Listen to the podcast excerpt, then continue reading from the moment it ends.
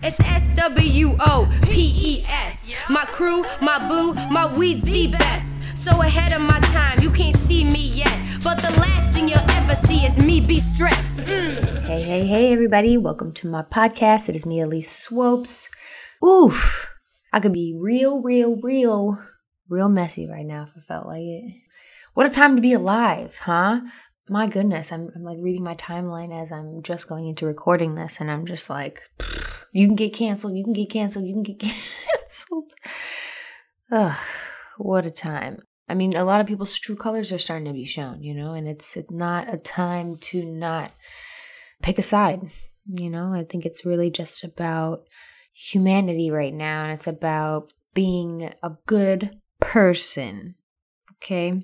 So today's three topics, what we're going to talk about specifically, are going to be self care, systemic racism, and police reform. Because why not, huh?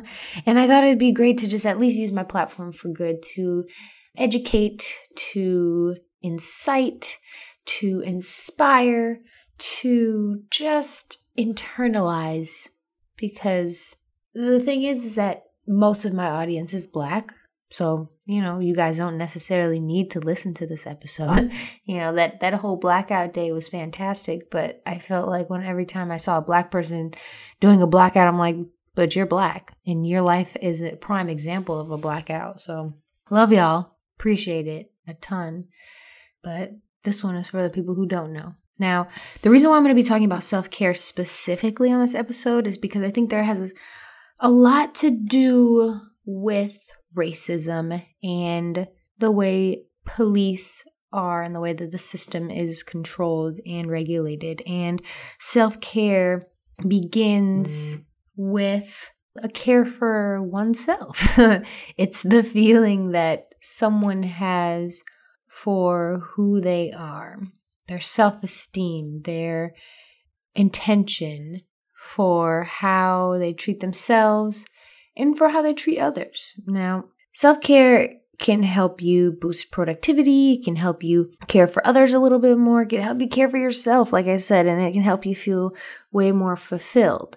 And the thing about self care is that it requires a sense of sacrifice for your own greater good. Because sometimes, you know, we like to believe that having freedom means doing anything we want, when in all actuality, having real freedom is sacrificing certain things so that we can feel better at the end of the day. Going to bed earlier, eating well, working out. There's all a lot of sacrifices within that. And if we come out on the other side, we'll start to realize that it was actually quite worth it. And that's when it comes to self care, is that self care requires you to be aware of yourself. It requires you to be aware of your time and it requires you to not take the easy route. It's hard. Self care is difficult. And that's why racists don't have much self care. The thing about racism is that it stems from something very specific, and I'll tell you what. Racism, at the end of the day, is a psychological defense mechanism. And let me repeat that for you. Racism is a psychological defense mechanism. And when I say that, I mean that wholeheartedly. Now, when it comes to racism, and the research has been shown that when people are given reminders of their own mortality, they feel a sense of anxiety and insecurity, right? And that which they respond to be becoming, you know, more prone to status seeking, materialism, greed, prejudice, aggression. They're more likely to conform to culturally accepted attitudes and to identify with their national or ethnic groups. Now, the thing is, when it comes to that, is that it has everything to do with one's feeling and significance. If you're feeling any kind of security or belonging in your own self, why would you ever mm. need to feel like you need to protect yourself against a threat? So, of course, racism is going to give a similar response in this sense of insignificance, in unease, inadequacy. You think about these people who are truly, at the end of the day, really concerned about themselves. They're concerned that what they love might be taken away. They're concerned about their lacking identity. They're concerned about their insecurities and what they lack. At the end of the day, that's really the problem. If people could for a second just love themselves fully and wholly, there would be no need for racism. There would be no need for a defense mechanism for people to feel like they're being threatened by their own inadequacy. Now, someone doesn't even need to do anything to be threatening now. Instead, all they have to do is exist. And that's merely what's happening now. So that's where self care comes into play is that if someone and these people could at least check in with themselves and take care of themselves, maybe they could start with love. And that's where a majority of people do begin. But unfortunately, a lot of these people are lost in the sauce. So let's give them some advice, huh? Let's go. Now, I'll be honest with you, it's not my problem to educate anybody at the end of the day. I'm not going to be out here educating grown adults, okay? That's just not what I do. I am someone who speaks from the heart, who isn't going to hold anyone accountable. And I think it's more important that people learn through their own mistakes because that's the way I learned and I'm very experiential. But at this very moment in time, we're at a crisis. It's not just this coronavirus that we're dealing with, we're dealing with racism. And racism is an everlasting situation. It's not just, hey, everybody, let's go protest for this week.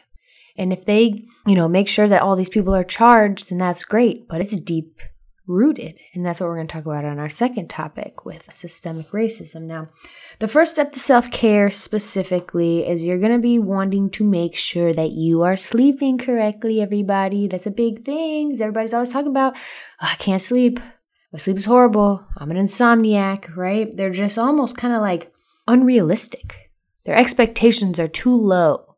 They're exaggerating. You're just like, I'm never going to be able to sleep again. My life is ruined it's catastrophic. It's almost hopeless. but you got to be aware of your words. Watch your words because those are the things that are really setting you straight. I mean, at the end of the day, emotions can trigger activity within your body. And if you can talk yourself through an emotion or an idea, your body is going to react to that. So if you keep telling yourself you can't sleep, or maybe you keep telling yourself that your best time to do and edit and create or whatever is at 3 a.m., then that's when your body's going to give you. It's real. That's just how it works. It's science, okay? I'm not just making this up. now, and of course, there's a ton of other situations when it comes to sleep. I mean, you know, we can go to the mental illness side of it. For me specifically, when I had anxiety and depression and just a lot of questions and stress in my life. And you know, there's a lot that your body does and has to keep up with in that survival mode that it can't rest. And so when you're always in that mode to kind of survive and exist and make sure that you're always safe and sane, there's going to be other issues that are going to come up. So you're going to get these mental illnesses, you're going to get diseases, you're going to get sick be aware of how you're internalizing your situations and how your body's reacting to it. Because the less sleep you get, the less your body's gonna be able to fight off any infections and any diseases and any things. Now you gotta be careful about those things. So that's where your self-care comes into is you got to also be sure that you're handling your business a lot of my biggest issues used to be my finances. And when I finally asked for help, I humbled myself and I say, okay, I don't know what I'm doing at all. Someone please help me. That's finally when I could like rest a little bit easier in it. Of course, it took a couple years to get myself back and on track and learning and how to get everything done, but it's a process that I would not have traded for the world. And you've got to ask yourself sometimes the reason behind why you may be feeling a certain way, why you may be anxious, why you may be depressed, why you may not be sleeping, why you may not be taking care of yourself. And that takes vulnerability. There's a concept called the five whys. If you continuously keep asking yourself the why question after every answer, you reply with a question you ask yourself. So, for example, maybe you're asking yourself, okay, why can't I go to bed at night? And you say, well, I drank some coffee in the day and I'm feeling really restless and worried about something. And then your next question will be, well, why did I drink coffee and why do I feel restless? Well, I feel restless because I've got something or a project coming up that I haven't prepared for. And I drank coffee because I needed to stay up for this project. And then the next question is, well, why do you have to stay up for the project and why are you not prepared? And you say, well, I'm not prepared because I didn't make time to be prepared. And I have to drink coffee because, or I have to stay up or work at this time, whatever it was. you know, you're answering your questions and more you ask yourself why. You're getting to the root of the issue. The root of the issue is really what you're trying to get to. Stop covering everything up to be a name or a thing or I'm sad, I'm this, I'm that. Like, get to the root of why you can't sleep. Get to the root why you have anxiety. Get to the root of the stress. Don't cover up with a pill. Don't cover up with just excuses. Some people need those things, and that's fine. There's no judgment there. But if that's for you, then you better pay attention. so, watch your words, ask for help, and ask your five whys. And also, if you need to specifically to try to figure out really what's going on with your sleep patterns, you might want to have a sleep diary. That's important. That could help. My second advice when it comes to taking self care seriously is making sure that your gut health is good. That means eating well, having some vitamins, supplements, maybe growing a plant or two if you can. And if you cook at home, the easiest way that I kind of think it is is having kind of like a menu in your head for the week. And within that menu, fit some cozy meals in, fit some favorites, you know, have some sweets, have some homey, cozy stuff. Don't just have all perfect, healthy things. I think it's good to have a break. It's good to make yourself feel good and be happy and cozy. Another tip is make sure that you're exercising, stretching. Stretching is huge. Gotta get that blood flowing. You don't gotta be out here lifting friggin' tons of weights. You gotta be out here doing the most. Figure out what works for you. Try a bunch of different apps. You can do yoga, running, HIIT. You can do everything. I mean, anything in the world you can do. Just move your body. Walk outside a little bit, get some air. I know it's, it's quite a different time right now, but if you could just move, it'll really help you out. But within moving too, you got to make sure that when you're doing something, pay attention to how your body's kind of existing. Like, is your face kind of tight? Like, relax your eyes, relax your jaw, relax your shoulders just kind of sit up straight and just kind of like every now and then kind of checking in with yourself, make sure that you're not tensing up because you can kind of get used to that. You can kind of get used to that feeling of kind of feeling, you know, like you're just tensed. So stretch it out, get it loose, and also get ready for the day. Take a shower. You know, some days you don't got to take a shower. Some days you can just be gross. I like to say gross because you're just hanging out, being with yourself. You don't got to change. You got to do nothing. If you feel like doing that, then do it. It's cool, but sometimes it feels just good to take a shower. It feels nice to hit a little reset. Yeah. So, also another tip within self care is making sure that you're saying no more to others and saying yes more to yourself. That means saying, you know, more positive self talk. Also, making more time for you. Being alone is huge, huge, huge, huge.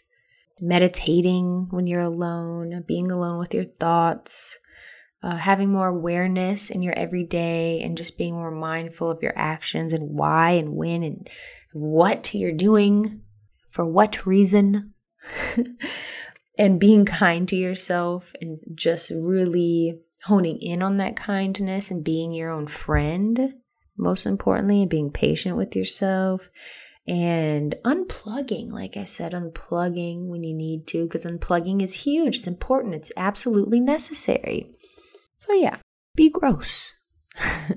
Says me. Another great thing to do for self care is to get organized, to set your goals, to think about the long term, to think about the short term, to think about the immediate tasks at hand.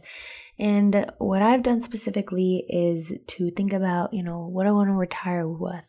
What do I want to be? Who do I want to be to other people. And for me specifically, that entailed just breaking those things down and breaking them into things that are actually accomplishable. And sometimes we can get lost in all the things that are going on every day around us, where we think we need to accomplish all these tasks to get by, but are they really making an effort in our own grand scheme of things?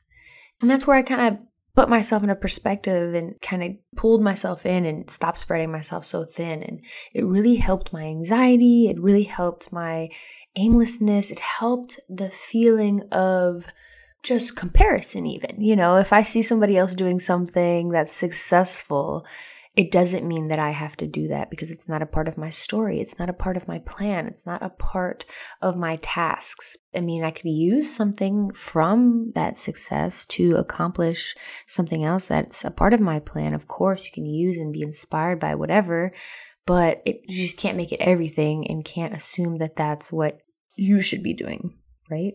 So think about that. Think about your long term, think about your short term, and think about how you can do immediate tasks in order to accomplish those things. Because you want to be realistic and you want to have genuine to do lists. Because the more you have to do lists, the more momentum you give yourself, the more momentum you have, the less you have to rely on uh, motivation, the less you have to rely on inspiration, the less you have to rely on all the other things that everybody says they need in order to start and begin something. All you need is yourself and the tenacity to simply go.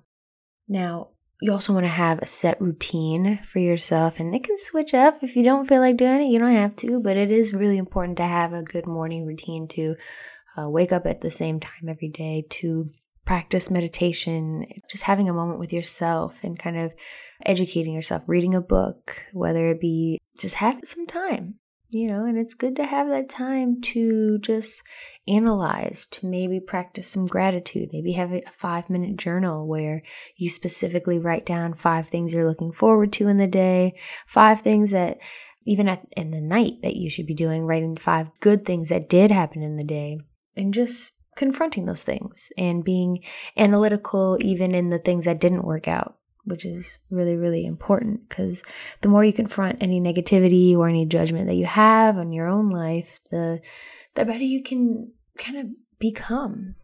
Know when to also relax a part of that organization and a to-do list. You got to know when to say, all right, that's enough for the day because specifically what I like to do with my to do list is I'll have one thing a day, one big thing or two big things that I'll accomplish, and then the rest are just little tasks that need to be done. And when I finish those things, there's nothing more for me to do because all the other things are for the next day. And just allow yourself to have a break, allow yourself to say, okay, that's it for the day because you don't always have to work till 9 p.m. You don't always have to do the same project for five hours straight do a big project for two hours one day, do it two hours the next, do it two hours a day after that, and call it quits.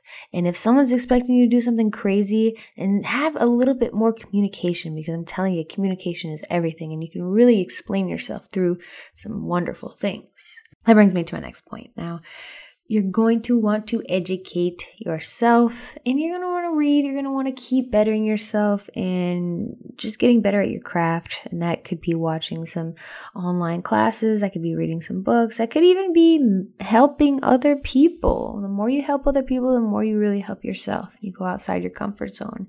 I started mentoring a lot of people, and that has changed my life tremendously.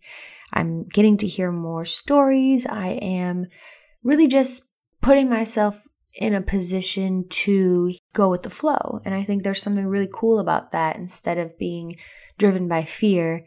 I'm really just driven by the unknown. so be driven by the unknown for yourself, read, educate yourself. You're never always completely a million percent done with learning anything. So have fun with that and enjoy the little things.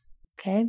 And those are just a few tips for self care. Of course, self care comes in many different packages, many different wrappings, many different bows. But if self care to you is something that makes you happy, if it makes you feel whole, if it if it brings you genuine thrill and excitement, then it's for you, and it of course doesn't hurt anybody else. Then you should continue doing that. And that ties into your job and what you do on a day to day. A lot of people are unhappy with their existence and they're unhappy with their choices, and that can come across in a lot of ways that they treat other people. So that brings me to my next topic. Now, like how I was saying before, systemic racism is just simply a psychological defense mechanism that was created very long ago from the concept of the hunter gatherer tribes. Now, if you think about it, it would have done our ancestors really no good to be altruistic and allow other groups to share their resources. That would have literally just decreased their own chances of survival. But if they could oppress other groups, that could increase their own access to resources. And that's exactly what they did. You'd think that, you know, in order to survive, they would have cut access to other people. But in reality, they really just came together. They were fairly fluid and they always liked being in groups. They would visit each other quite often. They would have marriage alliances, sometimes just switching different members. They would not think that any of that kind of behavior would ever associate with racism. So, innately, as human beings, we really are not racist. Alternatively, you think that maybe racist is maybe a psychological defense, like I was talking about. It's quite generated by feelings of insecurity and anxiety. There is some evidence to say that it's a theory of terror management. And I say that with quotations because the thing about terror management is it really just has everything to do with someone's own fear of their own mortality. So it's really just a sense of anxiety and security, which is a response to their fear of everything they're losing. So, you know, they're more materialistic, they're more greedy, they're more prejudiced, they're they're way more aggressive, they're just way more into status seeking. If people are way more inept to chasing something and chasing an idea, then they're way more likely to conform to culturally accepted attitudes and to identify with their national ethnic groups. I mean, at the end of the day, they're really just trying to stick with what's comfortable instead of being afraid or fearful of what they don't know. Racism is really merely, simply just a response to a more general sense of insignificance, unease, and inadequacy. Now, a few reasons why someone might feel inadequate or unsure of themselves, of course, is they feel insecure or they feel a lack of identity. There's also a huge lack of empathy because there's just no connection, there's no openness, there's no communication. They just feel like there's nothing to be understood when there's so much people can talk about with each other. And of course, their own prejudices and their own experiences and their own stereotypes can't generalize. If you've had one experience with one person, that doesn't mean that every single person is like that. And that's the same way with anything. We've got to be realistic on that term. But in certain cases, when it comes to the cops, if one cop is bad, they're all bad because they got to hold themselves accountable. And I haven't remembered one time when we haven't hold our own accountable, and we always do. Another reason is is that they just really don't want to have responsibility for anything. They are not humble, they think everything is somebody else's fault. It's just narcissistic, really revengeful and completely paranoid and it's really just avoidance of blame and they want to choose a scapegoat for things that they may be very liable on. So, just a few horrible psychological instances where someone can genuinely become racist in their own way by just ignoring their own faults and issues. If they would just choose self care, if they would choose self awareness, maybe we wouldn't be in this problem. Now, that's the psychological reasoning behind racism. Now, there's, of course, the systemic reasoning behind a lot of the things we're dealing with. And of course, those are the reasons why these systemic situations were created in the first place. But systemic is really simply racism that is embedded in the structure of society, okay? And there's a lot of facts and statistics that can back this up. And those are the things I'm going to share with you specifically. Now, one of the biggest issues when it comes to systemic racism is the wealth gap. And according to one study, white families hold 90% of the national wealth. Latino families hold 2.3% and black families hold 2.6. Not only that, the Great Recession hit minority families particularly hard and the wealth gap increased. Think about this. For every $100 white family earns in income, black families earn just $57.30. That's literally ridiculous. And that doesn't just stem from something out of nowhere, it's institutionalized from the slave era. It's when people needed to get back on their feet and they weren't able to. They started with nothing, and this is where they are now. And of course, it's impossible to build any kind of wealth without any kind of employment. And black Americans are actually two times likely to be unemployed. And over the last 60 years, no matter what has been going on with the economy, it's always been that way. And it has a lot to do with education because blacks with college degrees are twice as likely to be unemployed as all other graduates. And even then, a lot of them can't go to college because of the systemic situation that deals with the wealth gap in the first place. Now, there was a study that job applicants, specifically with white sounding names, got called back about 50% more than applicants with black sounding names. It's a fact, you guys. Even when it comes to Airbnbs, God forbid I can't stand Airbnb, but all the people, even guests with distinct black names, get less positive reviews from property owners. So that's pretty ridiculous in itself. Also, when it comes to education, if you ever thought that preschool at least was a racism free kind of zone is really not. Consider this. So, black children constitute 18% of preschoolers nationwide, and they make up nearly 50% of suspensions. And the problem is, is that black students are three times more likely than white students to be suspended for the same infractions. So, if black students represent 16% of all student enrollment and all of the educators or whoever in the system decides to refer 27% of those to law enforcement while being educated, once they're in the justice system, they're 18 times more likely than whites to be sentenced as adults. Okay. Now, another big issue is the criminal justice situation, right? So, given that Black people make 13% of the population. Unfortunately, they represent 40% of the prison population. So you ask yourself, why is that? Perhaps it's because if a black person and a white person each commit a crime, the black person has a better chance of being arrested or murdered, as we've seen. It's also true that once arrested, black people are convicted more often than white people. And of course, there are laws assigned much harsher sentences. It's just unbelievable how so messed up and uneven the situation is. And when they're sentenced, they're 20 times more likely to be sentenced to jail time and typically see sentences 20% more than those who are white.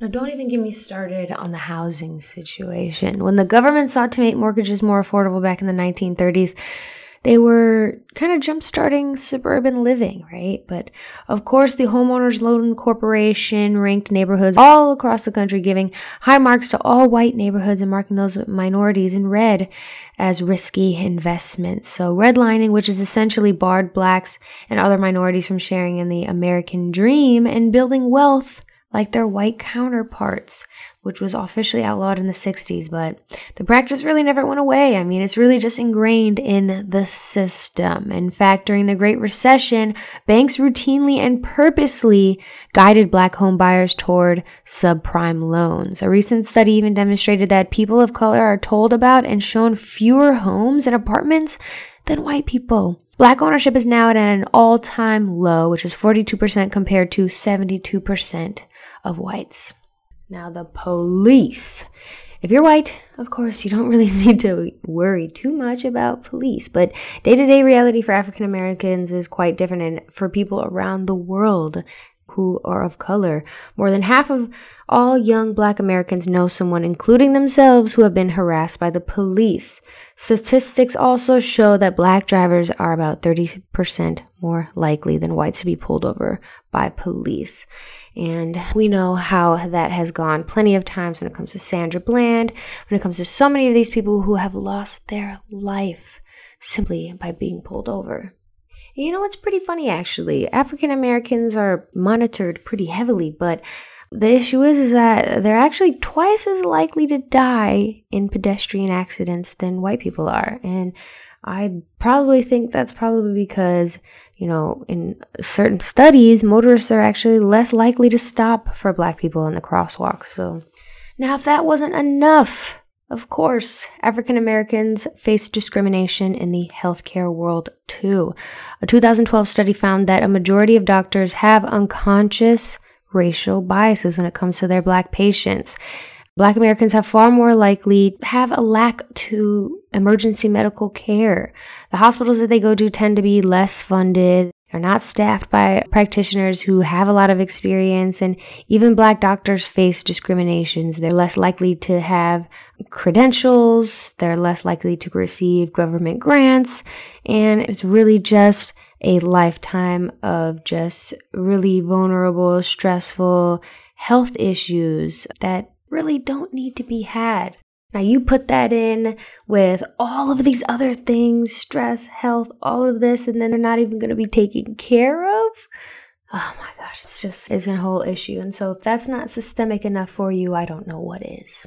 Now, if you'd like to take some steps in order to defeat these things on a day to day basis, here are a few things that I'd like to share with you that you can do specifically. Now, you can learn about other people and their culture beyond going to food festivals and concerts and stuff like that and explore the unfamiliar. Put yourself in situations where you are a visible minority, all right?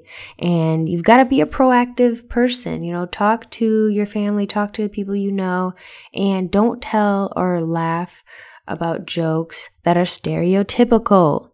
Just don't. Think before you speak because words can hurt not just other people, but you and ruin your entire life. So don't hurt other people and don't hurt yourself. Don't make assumptions because they're genuinely always wrong and they're really just destructive. So consider how race and racism impact your life and those around you and make some needed changes. Don't let other people get away with biased language or behavior. Speak up and speak out. Take a position against hate and stand against racism.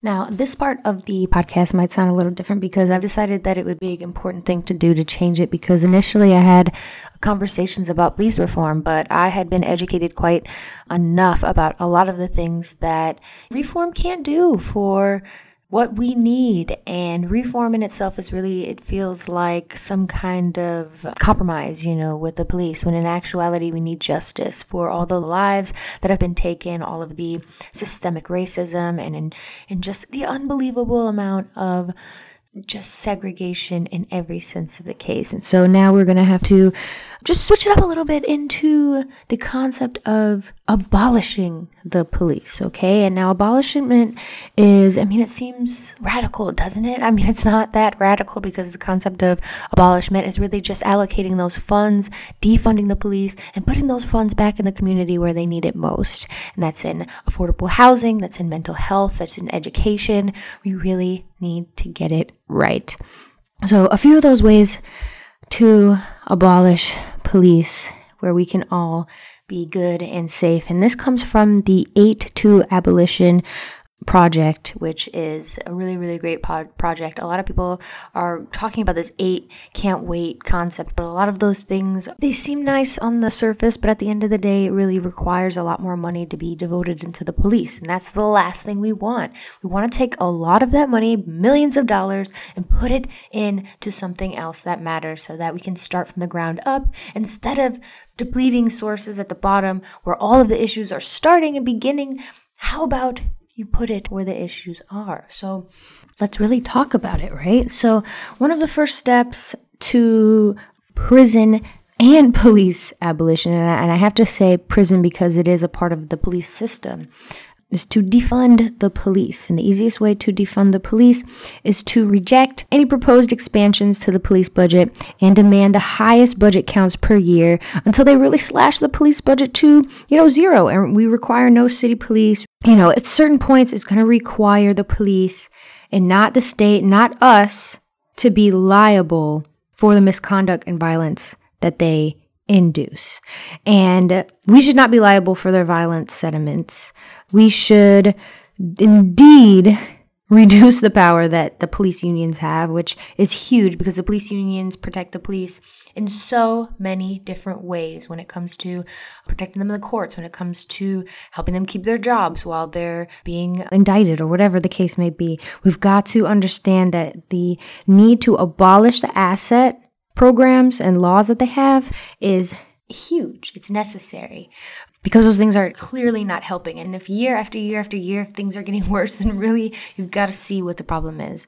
Now, that will indeed prohibit the need for like schemes to happen and so that people can use the system to their advantage so that police and politicians and all these people cannot abuse their power.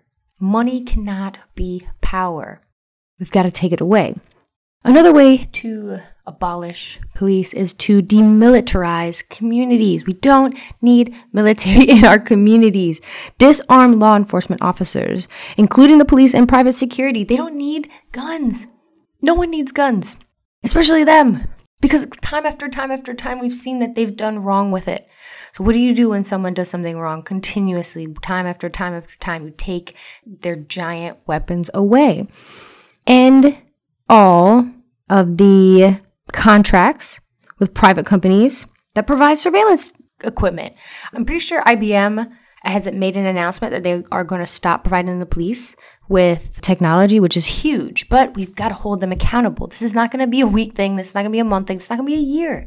We're going to need people to act accordingly for years to come from every level. Now, we're also going to need to withdraw participation in police militarization programs. I mean, stop teaching them military stuff. They're not in the military. They don't need to know military things. The military should know military stuff. It's that simple. You've got to repeal all the laws that hide, excuse, or enable police misconduct when it comes to this kind of thing. They cannot be allowed to be militarized. We've also got to make sure that we remove police from schools, okay? This is huge. Police don't need to be at schools. Remove police from all schools and call on universities to dissolve relationship with police departments. Universities give so much money to the police. They need to stop. And they have to not have contracts with each other year after year after year. Time and time again, it's been proven that teachers and faculty and counselors and school officials have worked with the police to surveillance black and brown people because they seem sketchy to them or they seem different. It's unbelievable. Okay. Now, we've got to free people from prisons. Prisons are created by a system that was made to hold people down from which they invented themselves, if that makes sense.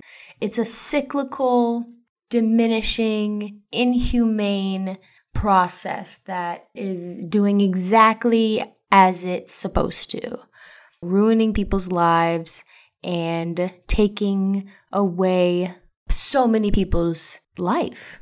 We've got to free people from prison, okay? We've got to permanently close a lot of local jails, maybe all of them, honestly, 100% of them.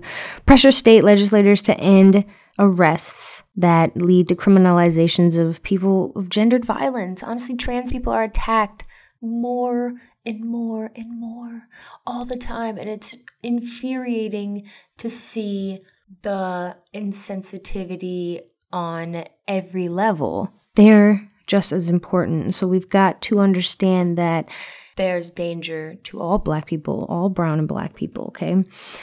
You've got to, and it's ingrained in us, but you've got to remove the idea that there's another way to incarcerate people who do nonviolent crimes. There's no reason for anyone who is nonviolent to be in prison.